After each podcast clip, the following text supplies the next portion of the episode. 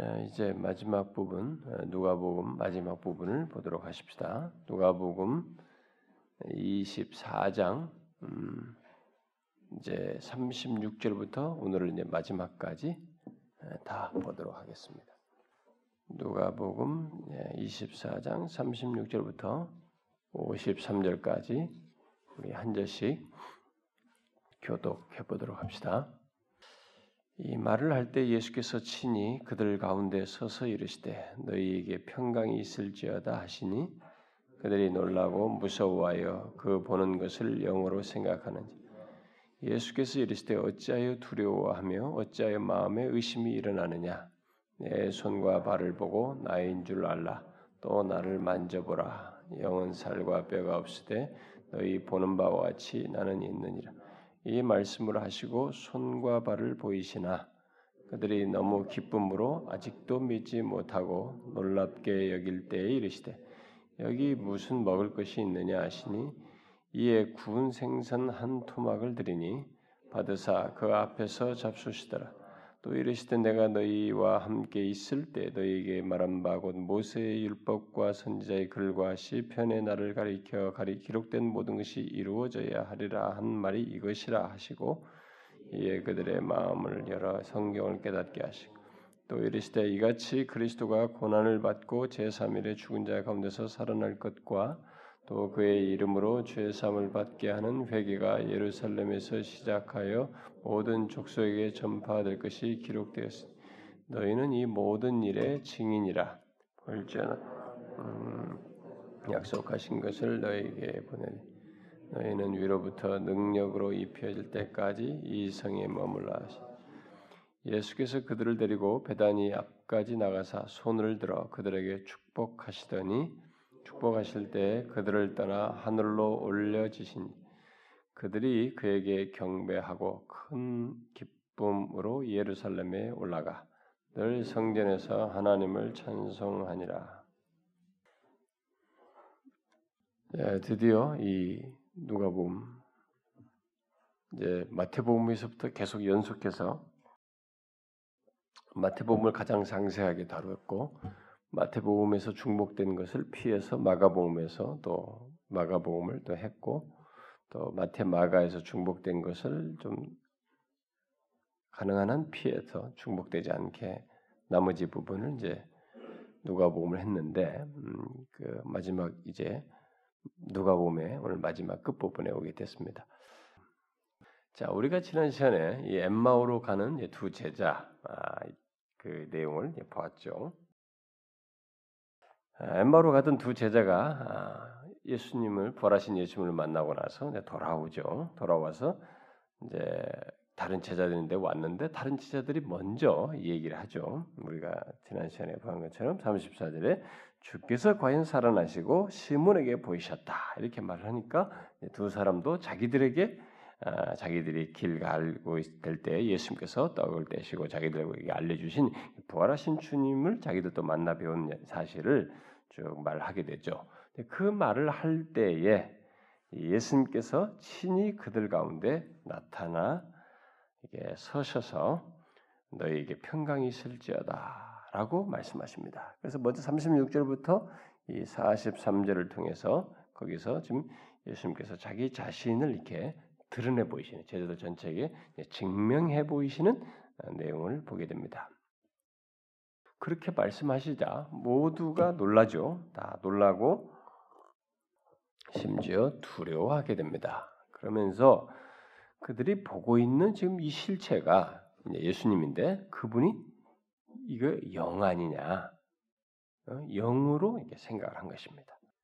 예, 그러자 이제 예수님의 제자들이었지만 예, 이들이 예수님의 제자들이었음에도 불구하고 그들에게 나타나셔서 평강을 말씀하신 이 주님의 평강을 말씀하신 내용을 듣고 오히려 무서워했는데 평강이 주님께서 나타나셔서 제자들에게 바로 자기들의 이제 구주 아니에요? 선생이었고 그분이 나타나셔서 평강을 말씀하신 것을 듣고 오히려 무서워했다는 것은 지금 이들에게 아직 까지도 이렇게 이 수용되지 않고 있는 게 뭐라는 거예요? 응? 자기들이 알고 있는 예수는 분명히 죽었단 말이에요. 응? 그리고 지금까지도 나타나시고 부활하시고 뭐 나타나셨다 했어도 예를 들어서 심지어 음? 엠마오로 한 두제도 나타나고 여기 뭐 스몬에게도 보이셨다더라 누구도 봤다더라 다 했잖아요. 그래 함에도 불구하고 착 나타나셔서 이렇게 했을 때 두려워 무서워하고 이게 두려워한다고 하는 이 사실은 이들이 아직까지도 뭐에 대한 것이 해결이 안 됐다는 것입니까? 그들이 그 죽음에 대한 승리, 죽음을 이긴다는 것, 죽음을 이기고 생명을 다시 소유한다는 생명을 갖게 된 이 사실을 이들이 얼마나 이 사실을 받아들이는데 어려워하고 또 그것을 생각지도 거의 생각지도 않고 또 그런 일이 죽음에 대한 승리가 있을 것이라는 것을 마음에 준비조차도 하지 않았는가를 다시 한번 보여줍니다. 음? 이런 장면이 그러니까 아직도 이게 안 되는 거예요. 그 뒤에서 보면 아직 못 믿지 않습니까? 이만큼 이게 이들에게는 정말로 안 되는 것입니다. 그러면 우리에게도 질문이 필요합니다. 그러면 우리는 어떤가요? 우리는 죽음의 권세를 두려워하지 않고 있는가? 우리는 죽음을 두려워하지 않고 있는가? 죽음을 아, 반드시 이길 것이라고 하는 이런 확신을 우리가 가지고 있는가? 또 그것을 우리는 마음으로 예비하고 있는가? 어떻습니까? 여러분은 죽음을 이길 것을 확신합니까?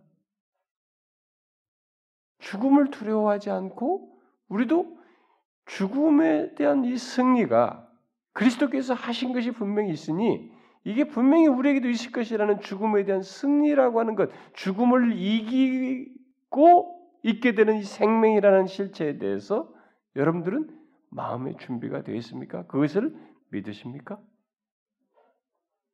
이건 여러분도 생각해 봐요. 우리도 다 생각해 봐야 됩니다. 실제적으로.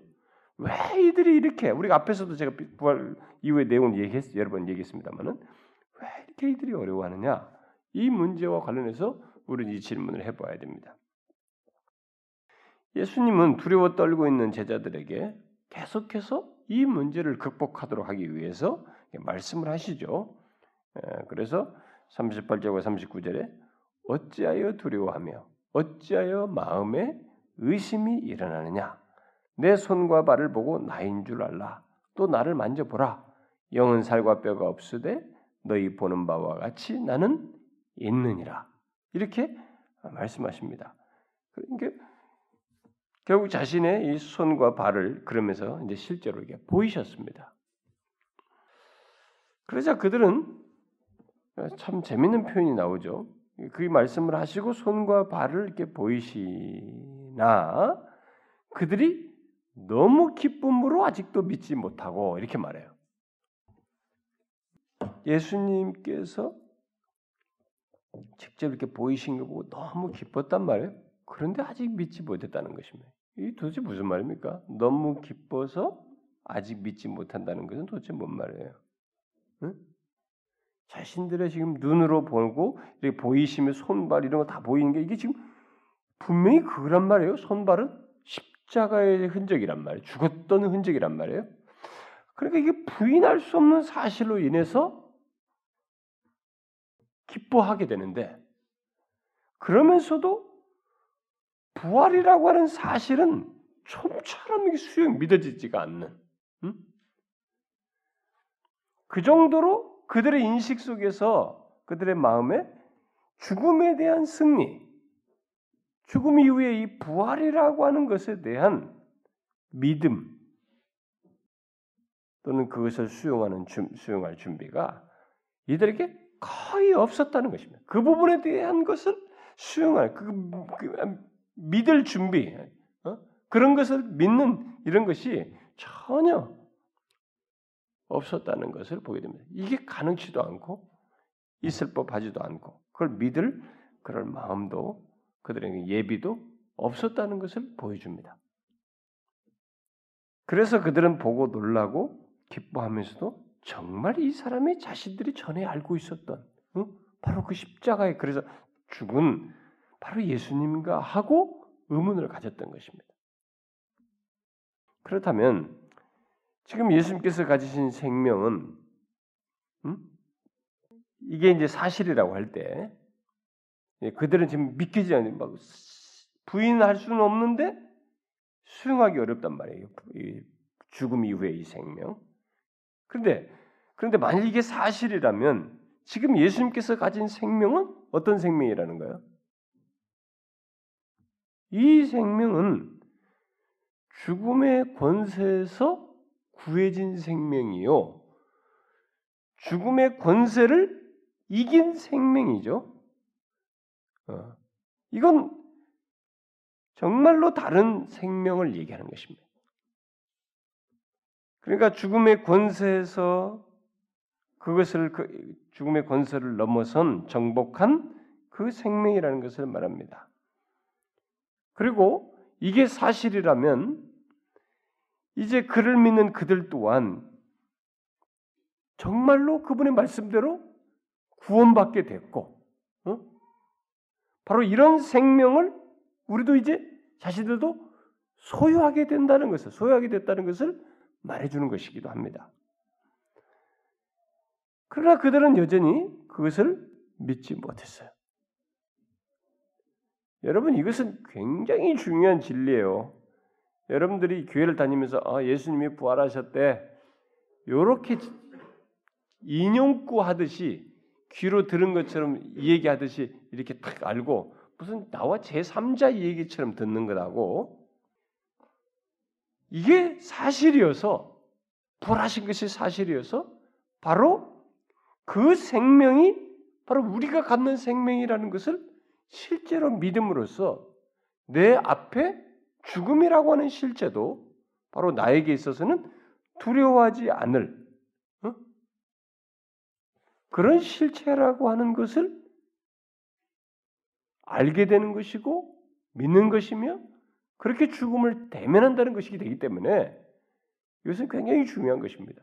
오늘날 기독교 신자들이 예수 그리스도의 죽으심과 이 부활을 그런 실제적인 내용으로서 알고 믿지 않기 때문에 예수 믿으면서도 이 세상에서 세상 사람과 하나도 다를 바 없는 이 가장 막강한 실체인 죽음이라는 문제에 대해서도 제대로 된 이해와 태도를 갖지 않는 일이 생기고 있는 것입니다. 응? 그저 이 세상에서 뭘 전부야. 이 세상에서 뭘 효부를 보는 것이 응? 전부인 양 그런 식으로 신앙생활 하는 거예요. 아니죠. 그래서 예수님께서 이런 행동을 지금 하시는 거예요. 응? 이것은 반드시 넘어서야 되거든요.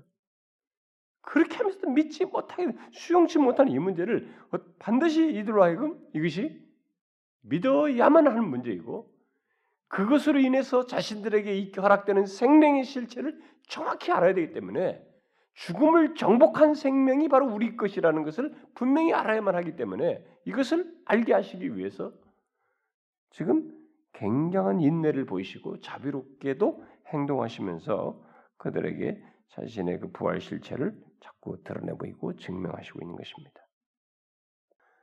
그리스도께서 부활하셨다는 것은 그들 또한 구원받게 됐다는 것을 뜻하는 것이었죠. 그런데 그것을 그들이 지금 믿지 못하고 있었던 것이에요. 그래서 예수님께서는 그 증거를 보여주시기 위해서 더 나아가시죠. 손발에 십자가를 져 죽었던 흔적이 있는 것들 넘어서서 여기 무슨 먹을 것이 있느냐? 영이라고 생각했으니까 영이라는 존재는 우리와 같이 육체를 똑같이 입고 이렇게 행동할 수가 없거든요. 영이라는 것은 이 이때 당시는 헬라 이 헬라 철학, 그리스 철학에는 이런 영개념이 있었어요.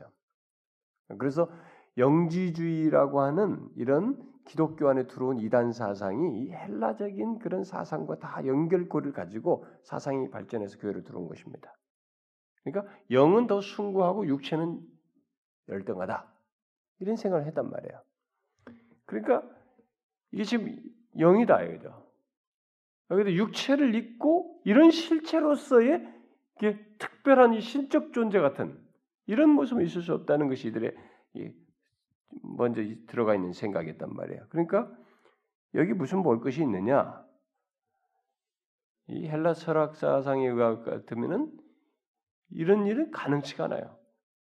이 영적인 존재, 탁월한 존재가 이런 하찮은 먹는 그래서 금욕적인 행동을 취하는 그들은 영의 해방을 위해서 뭐 육체를 절제하고 그런데 이런 것을 직접 육체의 일인 먹는 문제를 얘기하시면서 증명한단 말이에요.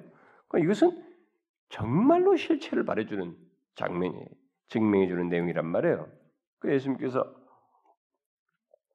야 여기 뭐 먹을 거 있느냐 이렇게 했어요. 그리고 나서 그러니까 그들이 구운 생선 한 토막을 드렸습니다. 그것을 그들 앞에서 쫙쫙쫙 드셨어요. 맛있게. 찝찝하게 드셨겠어요? 맛있게 드셨다고. 그걸 확실하게 보이신 거죠. 그래서 거기 앞에 보니까 그 앞에서 잡수시더라. 그 앞에서 보이면서 잡수신 거예요. 이들은 이제 믿게 됐겠죠? 여기서. 이제 부인할 수 없게 됐습니다. 믿어진 거죠. 믿어지게 되는 상황이에요. 근데 우리가 생각해야 될 것입니다. 여기 제자들이 이렇게 더디게 믿는 모습을 우리가 좀 생각해 볼 일이에요. 선자들이 수없이 말했고 예수님께서 그것을 상기시켜 줬습니다. 뒤에도 그 말을 합니다. 내가 너희와 함께 있을 때 너에게 말한 바 모세 율법과 선지의 그 시편에 나를 가리켜 기록한 이 모든 것이 이루어져야 한다. 이거 말했지 않느냐 너희들에게. 그러니까 선자들이 말하는 것도 다 알고 있고 그렇게 말씀하신 것까지 있습니다. 그런데도 이들이 정말로 더디 믿죠. 음. 무엇을 무엇을 그렇게 더디 믿습니까? 기뻐한 것 보면은 아 그분은 맞는 것 같다. 거기까지는 이제 아 예수님 맞는 것 같아.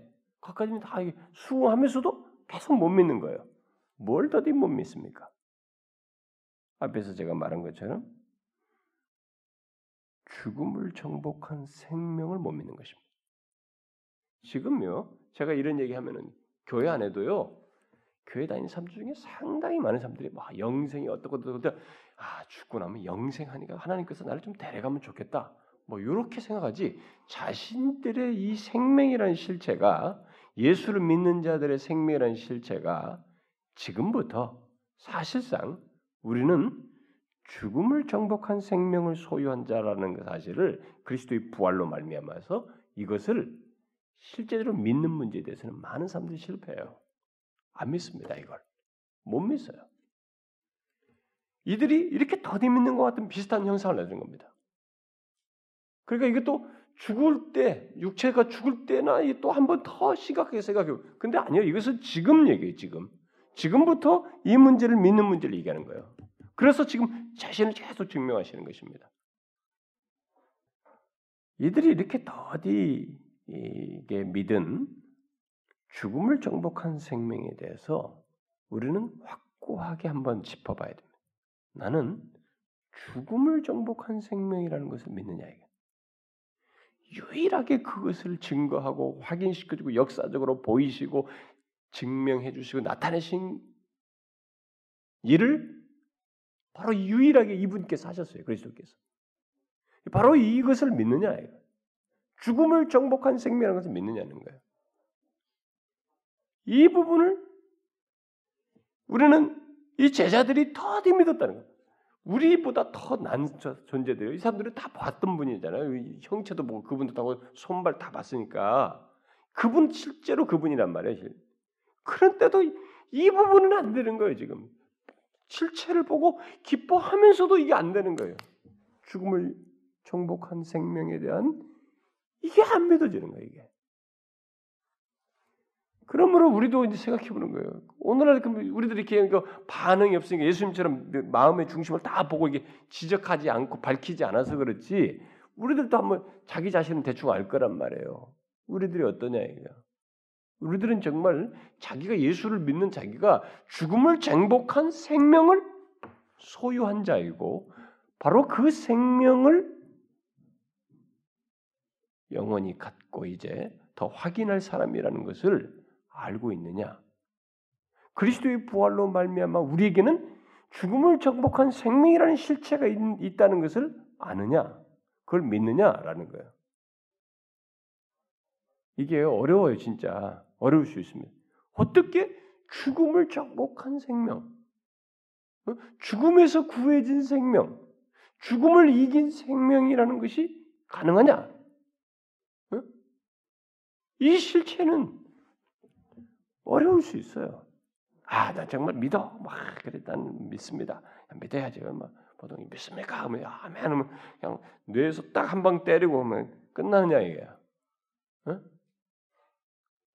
아이고 또 뭐 좀 뭐가 뭐 아이고 나 죽네 큰일 났네 이게 죽으면 안 되는 자들 전혀 다른 실체로 보일 수 있는 거예요 죽음에 대해서.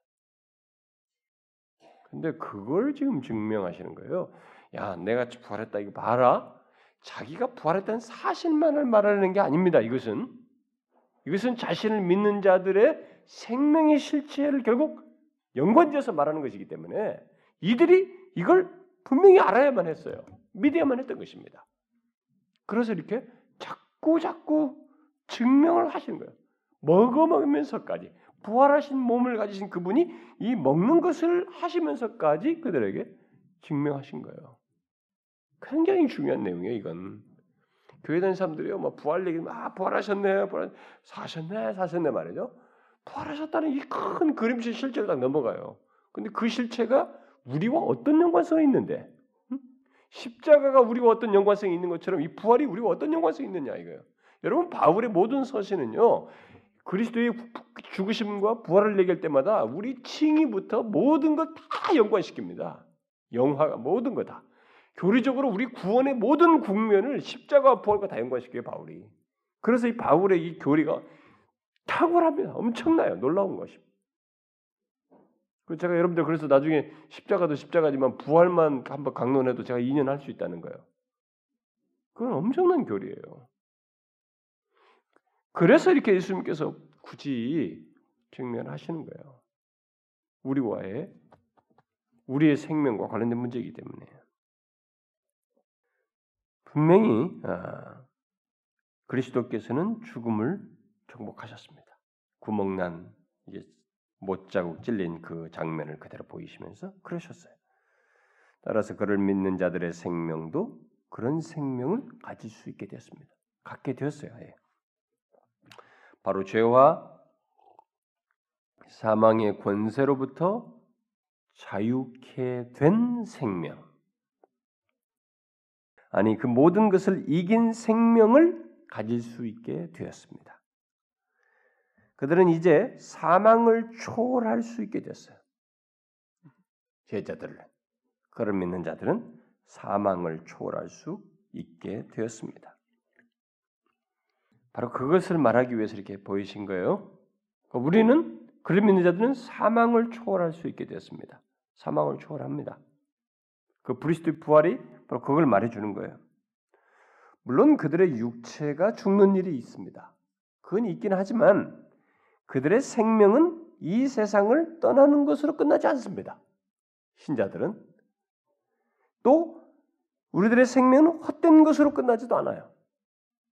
그게 지금 부활을 통해서 증명하시는 거예요. 그들은 죽어도 곧 우리들은 죽어도 우리들의 영원한 생명은 결코 파괴되지 않습니다. 왜냐하면 우리들의 생명은 그리스도께서 사망 권세를 이기시고 영광스럽게 되셨을 때 완전히 영원한 생명으로 회복된 것이기 때문입니다. 어? 난 지금 아직 육체에 있는데 그리스도를 믿는 자의 존재, 믿는 존재, 믿는 자의 그 존재의 생명은 지금 꼴깍 하고 넘어갈 때 죽는 이 육체적 생명의 그게 아니에요. 그런 순간이 오더라도 우리의 생명은 그를 믿는 자들의 생명은 그리스도께서 사망에서 사망 권세를 이기시고 영광스럽게 되셨을 때 이미 완전히 영원한 생명으로 회복 된 것입니다. 우리 이 부분이 너무 신비스러운 교리여서 사실은 설명하기가 정말 어렵습니다. 인간의 언어로. 제가 지난번도 이런 얘기 말했지만 로마서에서도 보면은 와 그리스도와 함께 죽고 살아났다. 응? 그 2000년 전 얘기예요. 근데 그리스도 믿는 자들이 그렇게 됐다는 거죠. 에베소서 2장에서도 그러잖아요. 그리스도와 함께 죽고 살리셔서 하늘에 안침 받았다. 이런 것을 시간 개념으로 우리는 이해하기가 어렵습니다. 우리는 철저하게 시공간에 묶여 있는 존재예요. 내가 지금 태어난 날 태어난 존재가 이 어? 지난 세기고 그랬는데 아니 그게 어떻게 이게 묶이고 어떻게 이런 일이 벌어지느냐? 우리선 도무지 이해가 안 됩니다. 근데 하나님에게 있어서는 하나님께 있어서는 우리가 지금 카운트하고 공, 묶고 있는 제약받고 있는 시공간의 이 개념이 없어요. 자신의 구원을 이루신 데 있어서 역사 속에서 그것을 하셨지만 그 하실 때 하나님께서 하신 이 일 속에는 너무 신비스럽게 그분이 아담이 인간의 대표인 것처럼 이 둘째 아담인 예수 그리스도께서 그의 믿는 자들의 똑같이 머리가 되셔서 그와 함께 죽고 산 이것이 돼서 여기서 이 부활 또한 그리스도께서 사망 권세를 이기시고 영광스럽게 되신 그때 그와 하나 된 어? 그를 믿는 자들 또한 동시에 완전히 영원한 생명으로 회복된 것입니다. 그래서 그리스도와 함께 죽고 산다 이런 말이 나오는 거예요. 성경에. 그러면 우리는 아직까지도 이 감이 안 오는 거예요. 근데 이 감이라고 하는 우리가 이제 우리가 피부적으로 느낄 수 있는 이 문제는 사실 지금 명확치가 않습니다.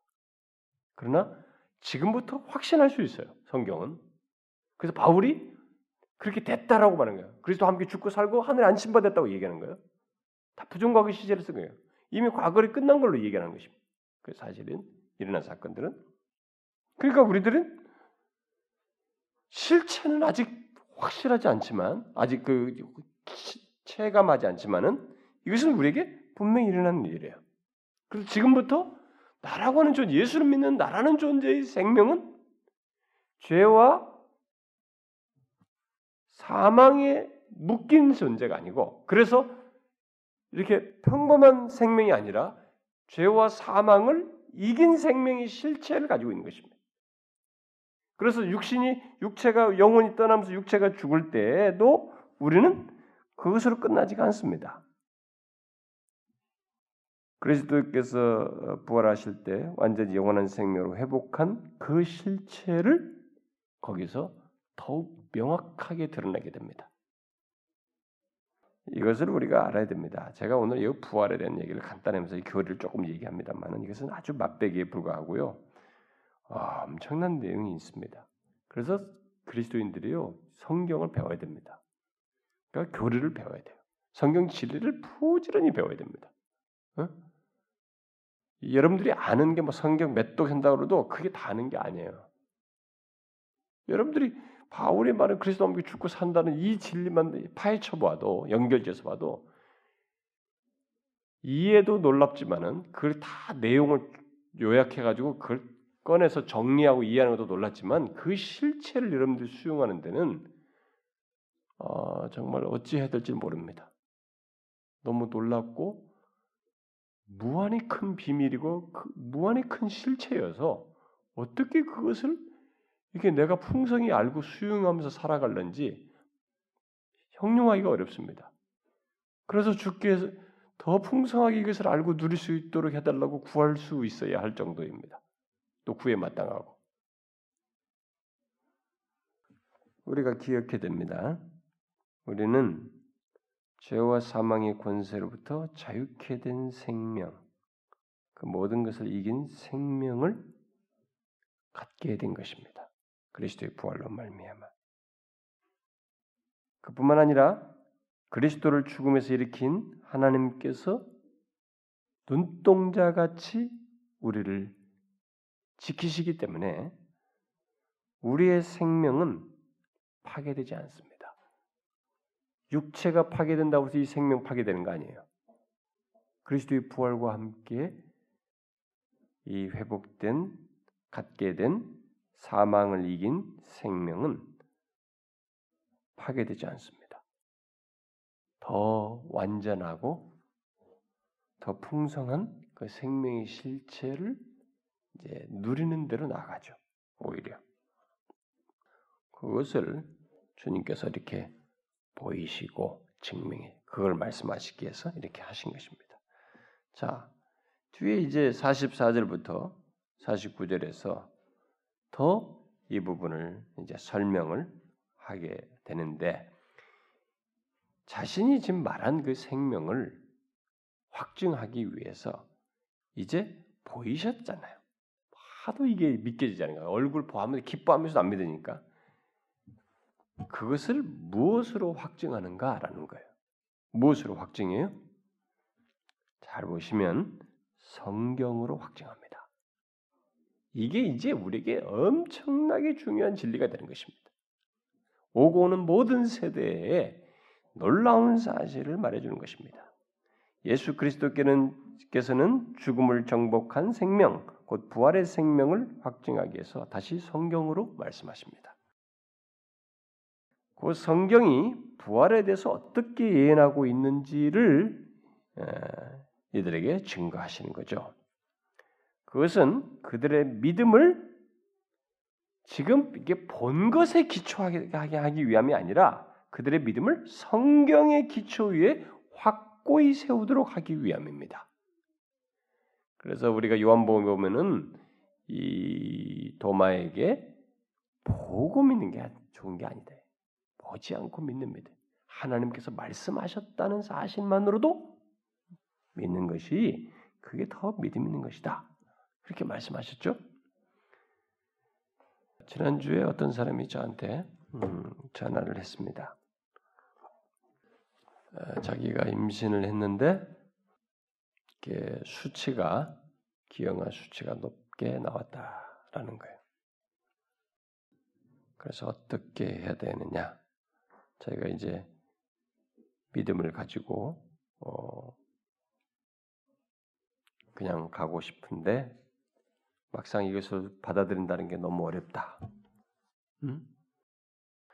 그래서 이제 뭐 아마 이쪽에 부모님 쪽에서는 너희들이 앞으로 그걸 어떻게 키우겠느냐. 그러니까 빨리 지금 어렸을 때 지우라. 이게 이제 우리들의 보편적인 얘기죠. 다 보편적인 얘기입니다. 사실 믿는 부모라 할지라도 자식 생각해서 그게 쉽고 편한 길로서 보통 말을 하죠. 참 그때 믿음을 발휘한다는 것은 쉽지가 않습니다. 사실 우리 교회는 그 동안에 그랬던 사람들이 더 또 조사하러 검사하러 오라 해도 안 가고 아예 수치가 더 높게 나왔어도 하나님께 기도하면서 갔다가 결국 건강한 아기를 낳은 사례가 우리 교회는 벌써 있었죠. 한 두 번 정도 있었던 걸로 삽니다. 두 번 정도 대상이.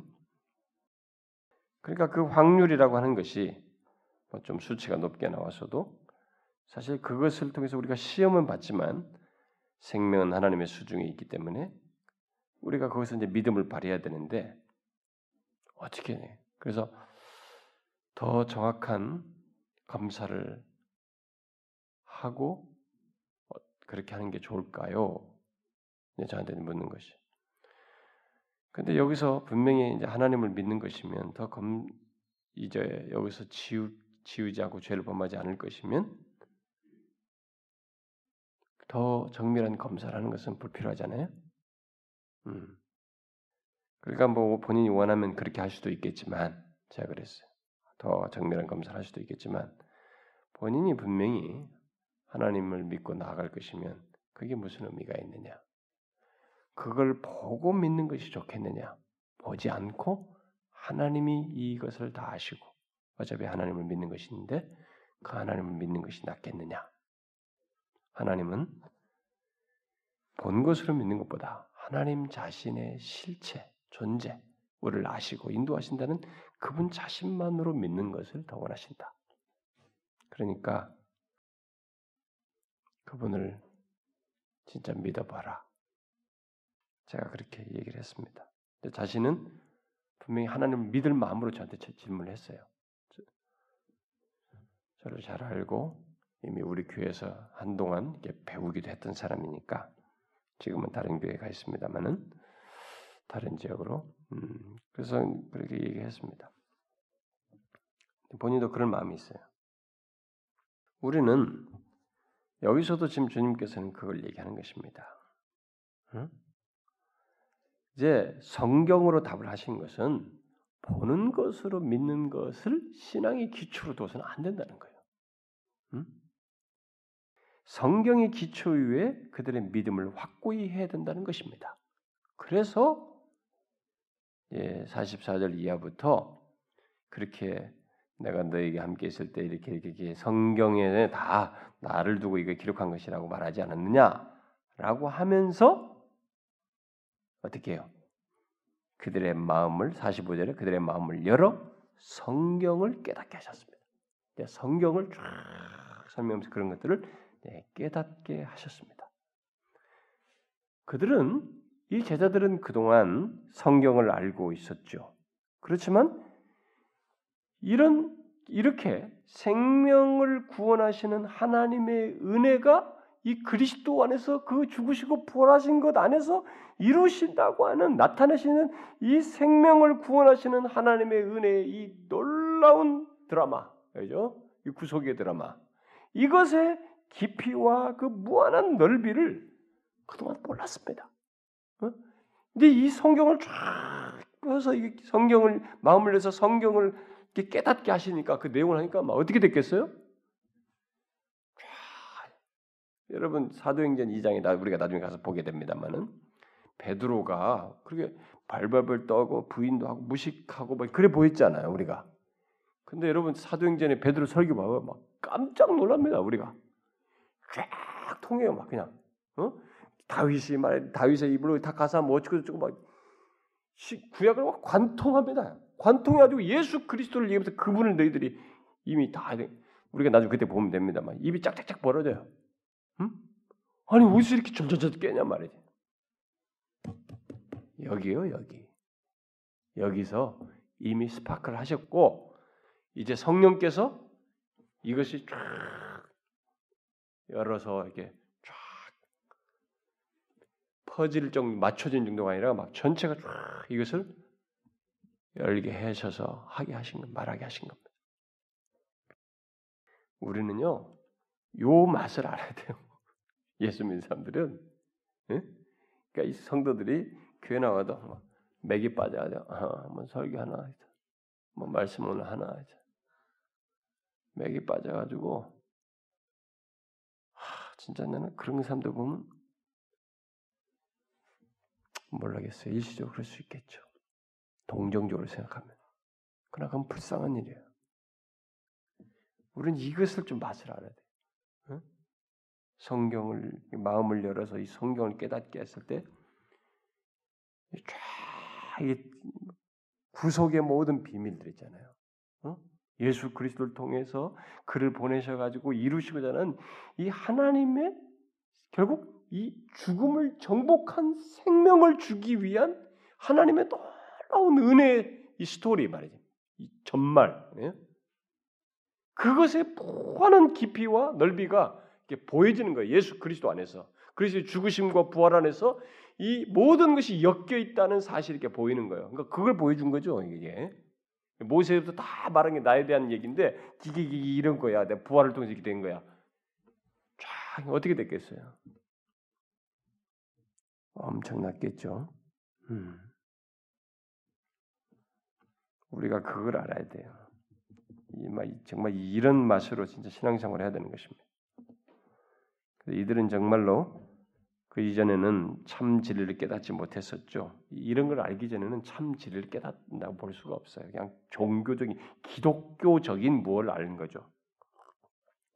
그러나 이제 성령께서 그들 가운데 역사하셔서 그들의 눈을 이렇게 밝게 하심으로써 성경의 깊은 진리를 예수 그리스도가 중심에 있어서 그 안에서 이루는 죽음을 정복한 생명을 주시는 하나님의 묘 기묘한 이 진리의 세계를 깨닫게 된 거죠.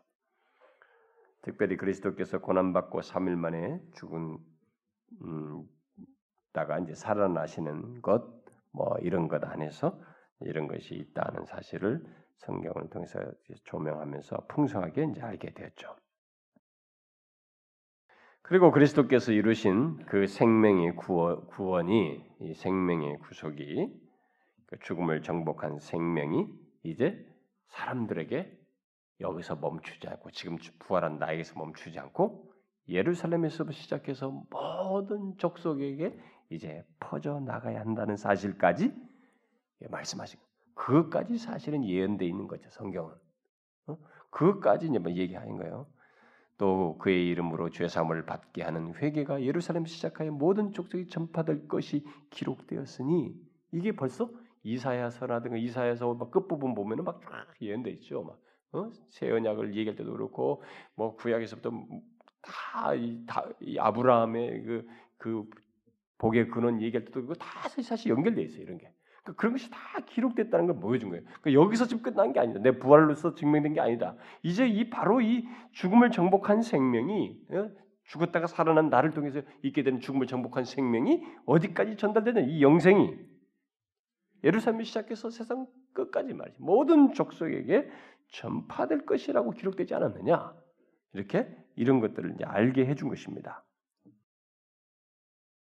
결국 성경은 생명을 이제 어떤 자들이 얻게 되는지 이제 그것까지 이제 덧붙여서 말을 해준 거죠. 어떤 자가 얻게 된다고 얘기했어요? 47절에 보니까 죄 사함을 받게 하는 회개가 그랬으니까 이 회개하는 자죠. 회개하는 자. 그래서 하나님께 돌아와서 예수 그리스도와 함께 교제하며 사는 자. 어, 죄의 용서에 참여하는 자가 얻을 수 있다는 사실이 이미 기록되어 있다는 거죠. 여러분 다 기록되어 있어요 구약에. 예. 그걸 다 얘기한 거니까 그러니까 어, 어, 어, 어, 구약에 그런 내용들이 그, 그 내용이었어요? 이렇게 막 진짜 이게 가슴이 뜨거워질 내용이에요 이게 들으면서. 그래서 시편 같은 거 보면은 여러분 22편 같은 거다 그렇고 그렇게 다 있잖아요. 그런 것도 다 얘기한 거죠. 물론 이 모든 것은 오직 부활하신 예수 그리스도를 통해서만 가능하게 된 것입니다. 십자가에 죽으셨다고 부활하신 걸 통해서만. 그러므로 이 복된 소식, 이 복음이 예루살렘으로부터 시작해 가지고 모든 족속에게 전해져야 한다. 그렇게 기록되지 않는가? 이제 부활했는데 여기서 너희들은 부활 실체를 봤다. 너희들부터 이제부터 이미 구약에서도 말한 대로 이제 전파돼야 한다. 너희들. 그 얘기를 한 것이죠.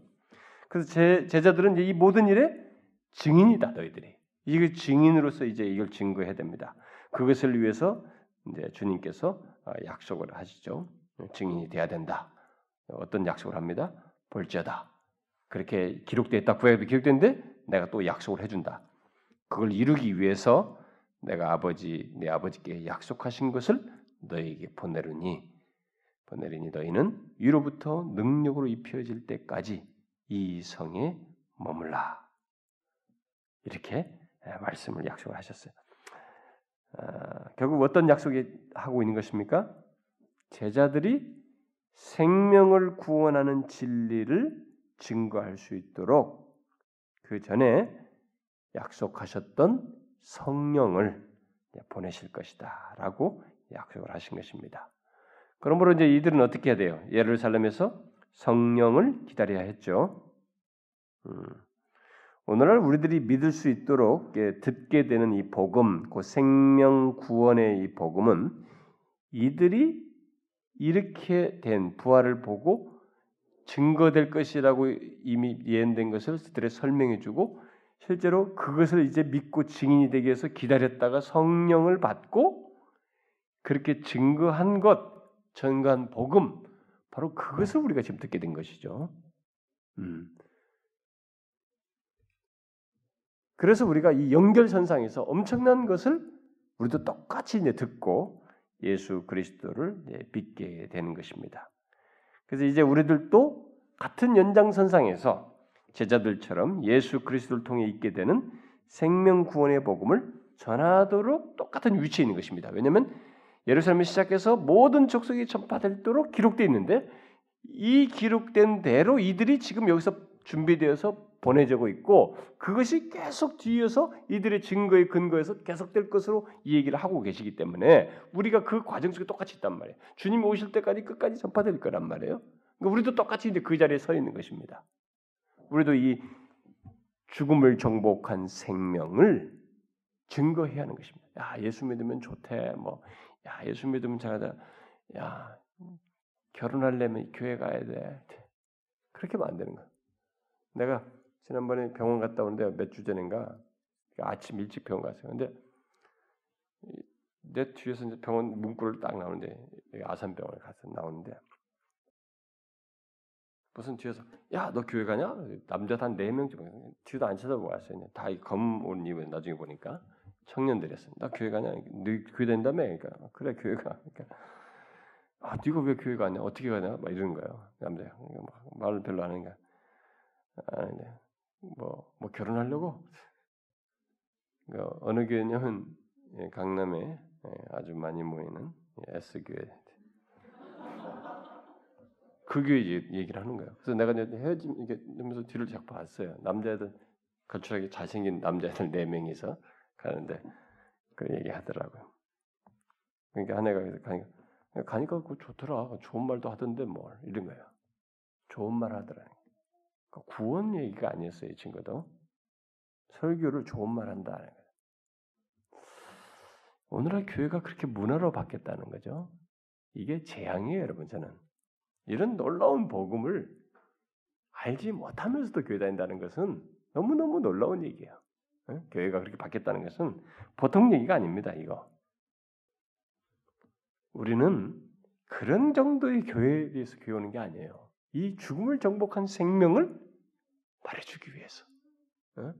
사도들 여기 사도들이 지금 너무 놀라운 걸 깨달았는데 바로 이 놀라운 은혜의 스토리가 하나님의 역사에서 있게 됐다는 사실을 우리도 소유하고 이제 전하기 위해서 있는 것입니다. 그 똑같은 증인이에요. 우리는 그리해야 하는 것입니다. 자, 그러면 이제 마지막 그 50절에서 53절입니다. 사실 이 부분만 가지고도 별도로 한번 하고 싶을 정도 많은 내용인데 간단히 넘어가도록 하겠습니다. 제가 나중에 오직 그리스도 할 때 욕심을 내면은 이왕이 할 거 말이지. 오직 그리스도를 한 2년 하고 싶습니다. 진짜로. 나는 너무 하고 싶은 게 많아. 앞에 오직 그리스도부터. 오직 그리스도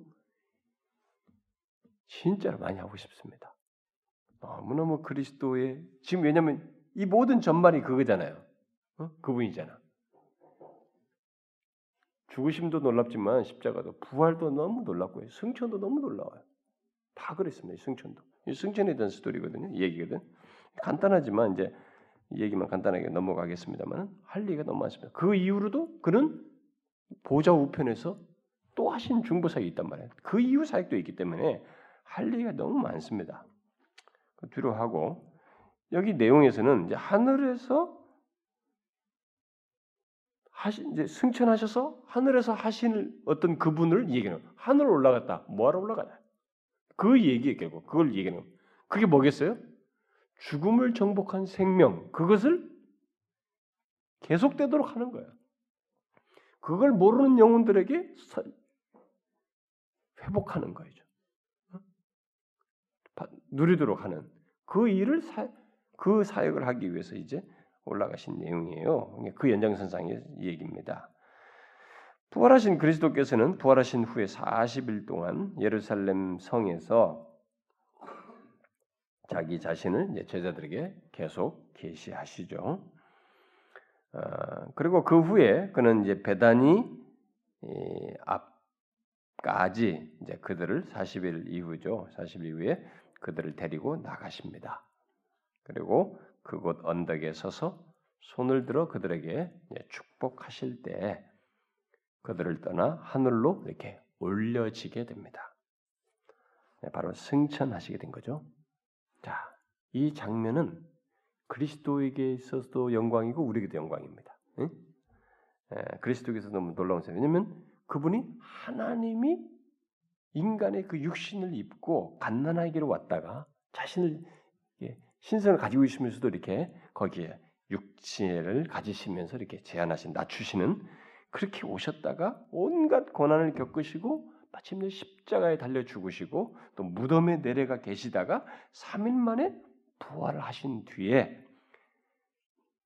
40일 동안 계속 자신을 계신하신 뒤에 마침내 이 모든 구원의 이 스토리를 다 끝내시고 지상사일 끝내시고 승천하시게 된 하늘로 승천하시는 너무 영광스러운 장면이에요. 자, 이건 뭘 말할까요? 그러면 승천하시는. 그는 지금 이제 승천하셔서 하늘로 올리시다 이게, 음? 하늘로 올리시는데 하늘로 올리신 하늘로 하늘에서 그럼 무엇을 하고 계실까? 음? 무엇을 하고 계실까요? 세상에 계실 때 그분은 자기 백성을 위하여 자신을 희생 제물로 내놓으셨습니다. 요게 이제 근거죠. 음. 따라서 그는 영원한 대제사장이 되셔서 되어서 아버지 하나님께 영원한 제사를 드리려고 하셨죠. 어, 그때 십자가를 자신을 떼어 주면서 예, 그러니까 자신의 희생의 기초에서 하나님과 우리 사이에 마지막 중재자로서의 사역을 거기서 더 하시는 거죠. 음. 하늘에서 그것에 근거한 사역을 하시는 겁니다. 따라서 우리는 그리스도께서 중보하신 하나님과의 관계 속에서 영생하는 복을 받아서 어, 누리게 되는 거죠. 그분의 이, 이 사역으로 인해서. 그래서 여기 보면은 예수님께서 이렇게 손을 들어 축복하시는 장면이 나오죠. 바로 이제 그것을 어, 보이시는 거죠. 하늘에 올라가서 더 하실 그 사역이 있죠. 그것이죠. 영원한 세상에서 아버지 하나님께 영원한 제사를 드리는 그들을 하나님 중보하신 하나님과의 관계 속에서 영생하는 그 죽음을 정복한 생명 그것을 복을 축복하는 거죠. 그걸 어? 그걸 소유한다, 소유에 누린다는 것을 밝혀주는 장면이죠. 그것은 대제사장으로 사시는 거예요. 이것은 자신이 죽으신 그것에 근거해서 이런 축복을 하고 있는 것입니다. 그래서 예수 그리스도의 축복에 의해서 우리의 생명은 어, 구속된 생명이죠. 어, 구속된 생명인 것이 더 확실해진 것입니다. 제자들은 바로 그것을 전해했던 것입니다. 그런데 여기 52절과 53절이 이제 재밌습니다. 여기 보면은 제자들이 처음에는 그 이전에는 보면은 부활하신 그리스도를 처음에 보고 두려웠을 때와 다른 모습을 여기서 분명하게 보이고 있죠. 예수님께서 지금 떠나시고 있습니다. 떠나는 것은 그들이 그렇게 싫어했던 장면이에요 그동안. 근데 여기 떠나셔 떠나 가셨음에도 어땠어요? 큰 기쁨으로 예루살렘에 돌아왔습니다. 큰 기쁨으로 예루살렘으로 돌아갔어요. 너무 다르지 않습니까? 여러분 우리 이런 것은 이런 것은 인간의 이런 것은 인위적으로 바꿀 수 있는 게 아니에요. 야, 너, 너 기뻐라. 그럼 막 기뻐지고 갑자기 야, 너 기뻐해야지. 기뻐지는 게 아니란 말이에요, 이런 거. 어? 내가 기쁘겠다고 그래서. 요새 그래? 안 되잖아, 그거. 기쁘겠다. 큰 기쁨을 갖게 되는 게 아니잖아요.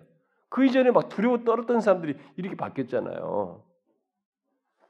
우리 이런 거잘 생각해 봐야 돼요. 너무 다르죠? 그들에게 어떤 일이 생겼습니다. 변화가 된 거예요. 이분 이 그리스도를 그 확인함으로써 변화가 된 것입니다. 그리고 예루살렘에 돌아간 뒤에 이들은 어떻게 해요? 거기 보니까 늘 성전에서 하나님을 찬송했대요. 응? 이게 지금 이제 그분이 설명한 이 모든 것과 이런 것이 다 뭐, 야 이거 엄청난 거구나. 이제부터 내가 증인이 되는 것이 다 이루어지는 거지. 그것 다 주님께 설명하신 이것을 이루는 것이구나. 그래서 여러분 사도행전에 보면 이들이 고난 받아도 막 즐거워한 거예요. 합당하게 여기면서. 그러니까 우리가요 알아야 됩니다. 진짜로 이 그리스도의 구속의 엄청난 비밀과 그 부활 안에서의 우리의 생명의 실체를 내가 지금 육체는 이렇게 됐지만 우리가 죽음을 정복한 생명을 소유하고 있고 그것을 전하는 사역을 하고 있다는 사실을 알아야 돼요. 이것을 생생하게 알아야 복음 전도가 이 사도행전처럼 생명력을 갖는 것입니다. 아, 이들이 정말 엄청난 모습을 마지막에 다 누가 보면 끝부분에서 보여주고 있습니다. 그래서 제자들이 그리스도 안에서 주어진 완전한 생명, 그 구원을 얻었는 것인데 그것은 바로 그를 믿는 자들도 똑같이 그런 생명을 얻었다는 것을 말합니다. 그들은 그런 생명을 이제 확인했기 때문에 이렇게 기뻐하고 또 찬송하게 되는 것입니다. 그래서 그리스도께서 하늘에서 우리를 위해 계속 중보하심으로 우리는 그 생명을 얻었을 뿐만 아니라 나중에 손상되지도 않고 계속 완벽하게 우리는 누리게 될 것입니다. 바로 이런 사실이 우리도 이 제자들처럼 큰 기쁨을 갖고 하나님을 항상 찬송하고 감사할 이유인 것입니다. 이들이 여기서 큰 기쁨을 갖고 막 예루살렘에 돌아가고 늘 항상 성전에서 하나님을 찬송할 이런 것이 우리도 똑같이 이유가 있는 거예요. 어? 이 하늘을 올리신 그분께서 우리를 위해서 중보하시겠네요. 계속 중보하심으로써 죽음을 정복한 생명을 우리가 얻었을 뿐만 아니라 그것을 손상되지 않고 계속 가질 수 있고 누릴 수 있는 그 대상이에요, 우리가. 그분의 이 중보 아래서. 이건 깨지지 않아요. 우리가 육체적인 죽음이 있어도. 그 사실을 알게 됐으니 얼마나 큰 기쁨이에요. 늘 하나님을 찬송할 이유가 되지 않습니까? 우리도 똑같은 것입니다. 이것을 여러분들이 잊지 않길 바랍니다. 정리해 봅시다. 몇 가지만. 제가 말하지 않은 것이 좀 덧붙여서 여기 그리스도께서 세상을 떠나시기 전에 제자들에게 베푸신 마지막 선물 행동이 뭔가를 주목하셔야 됩니다. 그건 뭐냐면 45절이에요. 마음을 열어 성경을 깨닫게 하셨다는 것입니다. 예수님께서 이들을 이제 육체적으로 이게 가시적으로 있는 장면에서 세상을 떠나시기 전에 제자들에게 베푸신 선물이에요. 마음을 열어서 뭐예요? 성경을 깨닫게 하신 것입니다. 응? 그들의 눈에 감기워졌던 이 메시아의 말씀들의 의미를 다 깨닫게 하신 것이죠. 우리도 주님께 이것을 구해야 됩니다. 우리가 이런 사모함을 있어, 가지고 있어야 됩니다. 우리도 어, 이 성령을 통해서 눈을 열어 주셔서 더 풍성한 이런 그리스도 안에서의 이 하나님의 이, 이 은혜의 깊이와 부유함을 넓이를 알고자 해야 됩니다. 그리고 에베소서에서 바울이 그러잖아요. 너희들이 에베소 교성도 너희들의 그 풍성함과 하나님의 사랑의 그 깊이와 넓이와 이런 것들을 알기를 원한다. 그랬잖아요. 정말 그러기를 구해야 됩니다. 이, 여기서 이 장면. 그 우리 성경을 다 안다고 생각하면 안 돼요. 교회 다니면서 이 성경도 안 줘도 심지어 막 이것도 안 가지고 와. 응? 이것도 안 가지고 네, 교회에 딱 놓고 들고 다니고 다니고. 요즘은 성경도 필요가 없어요. 다빔 프로젝트 다 보여주니까. 그런 거 필요 없어요. 나는 절대 반대예요. 찬송가도 뭐 필요도 없이 다 보여주고 왜 그런 일을 하는지 몰라요. 수고를 해야 돼. 이 애착을 가지고 그렇게 하니까 수동성이 생기는 거예요 사람에게. 응? 이 성경을 자기를 통해 이 자신을 위한 성경이에요 이게. 그것을 통해서 깨닫게 하시는 이런 것들을 좀 더 열심히 갖고 그래야 되고 여기 손때가 묻어서 말이죠. 더 알고자 하고 말이지 사모하고 그래야지. 이 현대 문명이면 무조건 용이하면 다 좋은 줄 알고 받아들여가지고 젊은 사람들은 그게 다 세련됐다고 그래. 세련된 게 아니라 당신들이 망하는 거예요. 망치는 것이라고. 응? 성경은 끼고 있어야 돼요, 자기가. 더 풍성하게 알기를 구해야 됩니다. 이게 주님께서 떠나시기 전에 이 제자들에게 준 선물이에요. 마지막 선물. 뭐 성령 받아라 이게 아니고 성경을 가지고 깨닫게 하시면서 눈을 내서 깨닫는 이것 위에 믿음이 서 있어야 된다. 너희들이 앞으로 성경 위에 믿음이 서 있어야 된다는 거예요. 내가 보여준 것에 의해서가 아니라 이거 위해서 된다. 우리가 똑같이 이것을 가져야 됩니다. 오늘의 기독교인들이 자꾸 무슨 체험하겠다고 체험으로 뭘 끝내려도 안 돼요, 여러분. 체험도 중요하지만 있어야 되겠지만은 그것은 오히려 성경 위에서 갖는 이 깨닫게 된 것에 부차적으로 여기서 증명된 것 안에서 유용한 것들이고 가질 수 있는 것들이에요. 우리의 믿음은 여기에 서 있어야 돼요. 그걸 여기서 보여주고 있고 또 부활하신 주님께서 46절에 보니까 그리스도가 고난을 받고 제3일에 죽은 자 가운데 살아날 것을 이걸 다시 언급한다는 겁니다. 어? 자신이 지금 굴욕적으로 인간들에게 당하면서 죽었던 그 십자가 있잖아요. 그 그것을 다시 얘기한다는 거예요. 그만큼 그게 부활과 함께 십자가가 뭐예요? 예수님께서 영광스러운 것이고 그것이 우리의 모든 것의 기초라는 거예요. 전할 복음의 중심이라는 것입니다.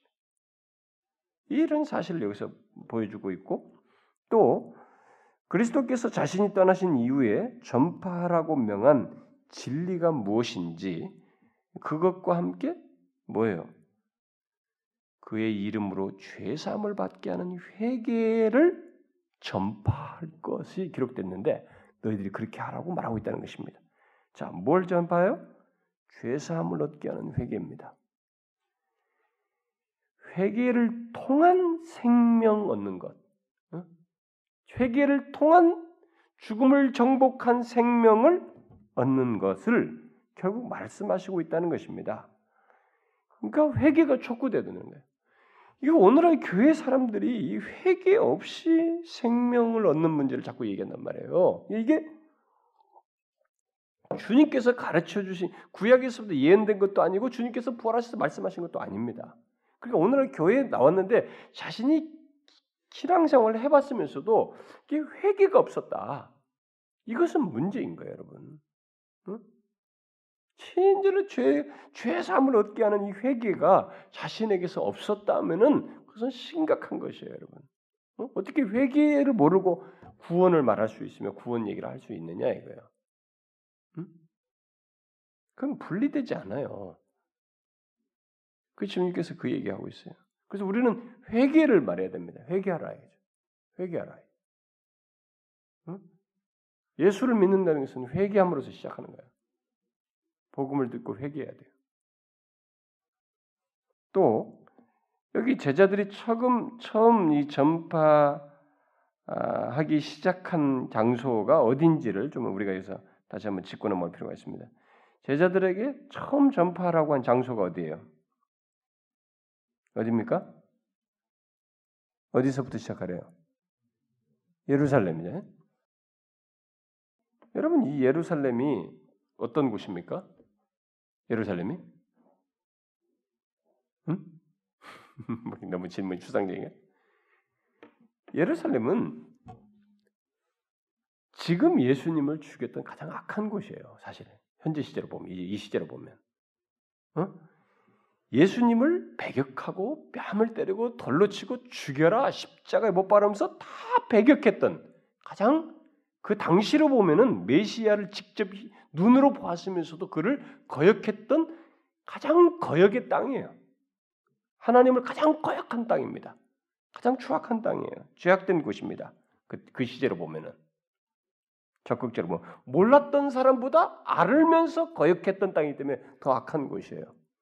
그런데 거기서부터 시작하라는 거예요. 뭘 말합니까?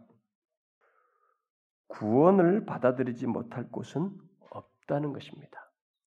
죽음을 정복한 이 생명이 필요치 않은 땅은 없다는 거예요. 이 복음을 받아들이지 못할 곳은 없다는 거예요. 아무리 악한 곳이라도 거기서 거기는 복음을 받아들일 자들이 있고 그런 필요가 있으며 그들에게도 죽음을 정복한 생명이 필요하다는 것입니다. 거기서부터 시작하라는 거예요. 이들이 무슨 먼저 복음을 들었고 무슨 이스라엘 잃어버린 땅 그 문제도 있지만 여기에 바로 이런 그런 악한 토양이 지금 여전히 현재 진행이거든요. 아직까지도 살기 등등하고 그 거역한 믿지 않으려고 하는 분위기예요. 거기서부터 이 복음을 생명을 전하라고 말하고 있다는 것입니다. 마지막으로 한 가지만 더 덧붙이면 예, 주님이 제자들을 떠나시는 방식이에요. 주님께서 떠나실 때 이게 제자들 떠나실 때 어떻게 하셔요? 어떻게 하시면서 떠나셨어요? 축복하시더니 그래서 축복하실 때 올리우셨죠. 이건 뭘 말합니까?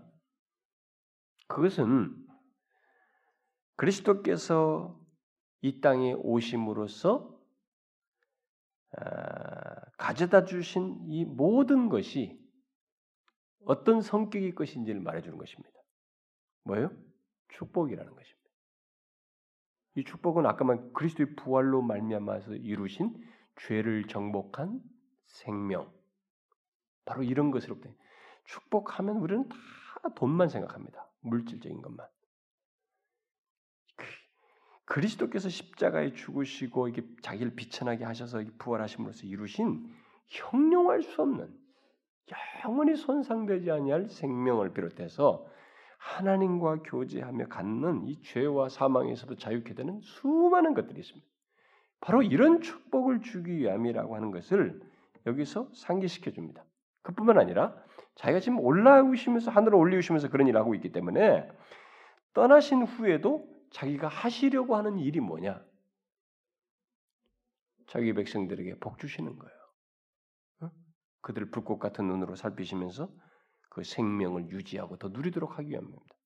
그러니까 주님은 오셔서도 그렇고 올라가셔서도 축복을 아니 저주하기 위해서 이 땅에 오신 것도 아니고 축복하기 위함, 진정한 복을 주기 위해서 진정한 평화를 주기 위해서 오신 것입니다. 진정한 하나님과의 화목을 갖도록 하기 위해서 오신 것이죠. 바로 그것을 자기 백성들에게 올리우셔서도 올리우셔서도 자기 백성들을 위해서 바로 이런 일을 하실 것이라는 것을 시사해 주는 장면입니다. 그래서 주의 올리우심은 그분이 사역을 잘 마치시고 가신 것에서도 너무 아름답고 영광스럽지만 우리에게도 엄청난 것이죠. 우리는 지금 그 혜택을 받고 있습니다. 그는 보좌 우편에서 지금도 우리를 위해서 중보하심으로써 부활을 통해서 허락하신 그 생명, 죽음을 정복한 생명을 누리고 그것이 깨지지 않고 영원히 계속 이때어 갔도록 하시는 일을 하시는 것입니다. 심지어 우리가 이 삶에서 죄를 범함에도 불구하고 이 죄가 그것을 없이 할 수 없다는 것을 계속 중보하시는 일을 하고 계시는 것입니다. 놀랍죠? 복음. 이게 복음입니다. 누가 복음. 마태 복음. 바로 예수 그리스도를 통한 놀라운 소식들이에요. 이 복음을 우리가 알게 됐다는 것이 얼마나 큰 복인지. 여러분 이 죽음을 정복한 생명 그것을 위해서 오신 예수 그리스도 그리스도를 믿음으로 그걸 소유하게 된 여러분 그것의 가치를 잘 아시고 두려워하지 말자는 거예요. 응? 이 세상 사람들처럼 두려워하지 말자는 것입니다. 두려움이 올 수는 있습니다. 그러나 우리는 두려워하지 않을 이유를 선명히 가지고 있다는 것입니다. 그걸 잊지 말자는 것입니다. 아시겠죠? 기도합시다. 어, 하나님 아버지 감사합니다. 우리에게 너무 큰 은혜를 주셔서 감사합니다. 독생자께서 십자가에 달려 죽으실 뿐만 아니라 부활하심으로써 우리에게 죽음을 넘어선 사망을 이긴 생명을 우리에게 주셔서 감사합니다. 우리가 소유한 이 생명은 쇠하지 않는 생명이요 육체적인 죽음을 넘어서서도 파괴되지 않는 생명인 것을 믿습니다. 하나님의 그러니 우리가 어떤 것이 있어도 우리에게 실제적 육체적인 죽음이 다가와도 두려워하지 않고 불꽃 같은 눈으로 현재도 살피시며 이끄시는 주님을 바라보며 나아가는 저희들 되게 하여 주옵소서. 특별히 지금도 하늘 보좌 우편에서 우리를 중보하시며 우리가 짓는 죄악을 여전히 물리치시고 우리에게 허락된 그 생명 독생자의 피로 주신 그 생명을 다시 중보하시며 확증해 주시고 있는 것을 믿고 하나님의 이 땅을 살되 우리가 얼마나 특별한 위치에 있으며 복된 위치에 있는지 그리스도와 연합한 자로서 살고 있다는 것을 기억하고 하나님의 이 은혜, 이 놀라운 생명을 우리가 누릴 뿐만 아니라 남들에게도 증거하는 증인으로서 살게 하여 주옵소서. 우리가 이 지역의 영혼들에게 복음을 전할 때 하나님의 이 생명을 전하는 이 놀라운 사역에 우리가 동참할 때 주여 이 죽어가는 영혼들이 이 생명을 얻음으로써 구원 얻는 역사가 있게 하여 주옵소서. 또 특별히 복음 잔치에 하나님의 영혼들 인도하여 그들에게 이 생명을 전할 때 주여 저들의 마음을 열어 주시고 하나님의 크신 구원의 역사 이루어 주시옵소서. 우리 여기 사랑하는 성도들, 사랑하는 지체들, 하나님의 우리들에게도 이 마음을 열어 주셔서 주께서 우리의 눈을 열어 주셔서 성경을 통해서 성경에 계시된 이 수많은 사실들 그리스도를 통해서 주시는 이 놀라운 구원의 비밀들 은혜의 부유함들을 그 깊이들을 우리 또한 알게 하시고 그것으로 인해서 이 땅에 사는 날 동안에 하나님이여 더 주님을 알아가는 기쁨을 마음껏 누리며 살아가는 저희들 되게 하여 주시옵소서. 사모함이 더해지게 하시고 하나님의 그 알므로 인해서 더욱 풍성해지는 저희들 되게 하여 주옵소서. 오 주님 여기 참여한 사랑하는 지체들 저들의 형편과 처지 개인적인 기도 제목도 들어 주시옵소서. 필요들을 돌아보시고 하나님의 영혼과 육신의 필요, 육체적인 모든 필요, 자녀들과 가정의 필요까지도 돌보셔서 어찌하든지 하나님이 허락하시는 은혜 다각적으로 경험하는 저희들 되게 하여 주옵소서. 이어서 하는 저들의 개인적인 기도를 들으시고 선히 응답하여 주시옵소서. 간절히 구하고 우리 주 예수 그리스도의 이름으로 기도하옵나이다. 아멘.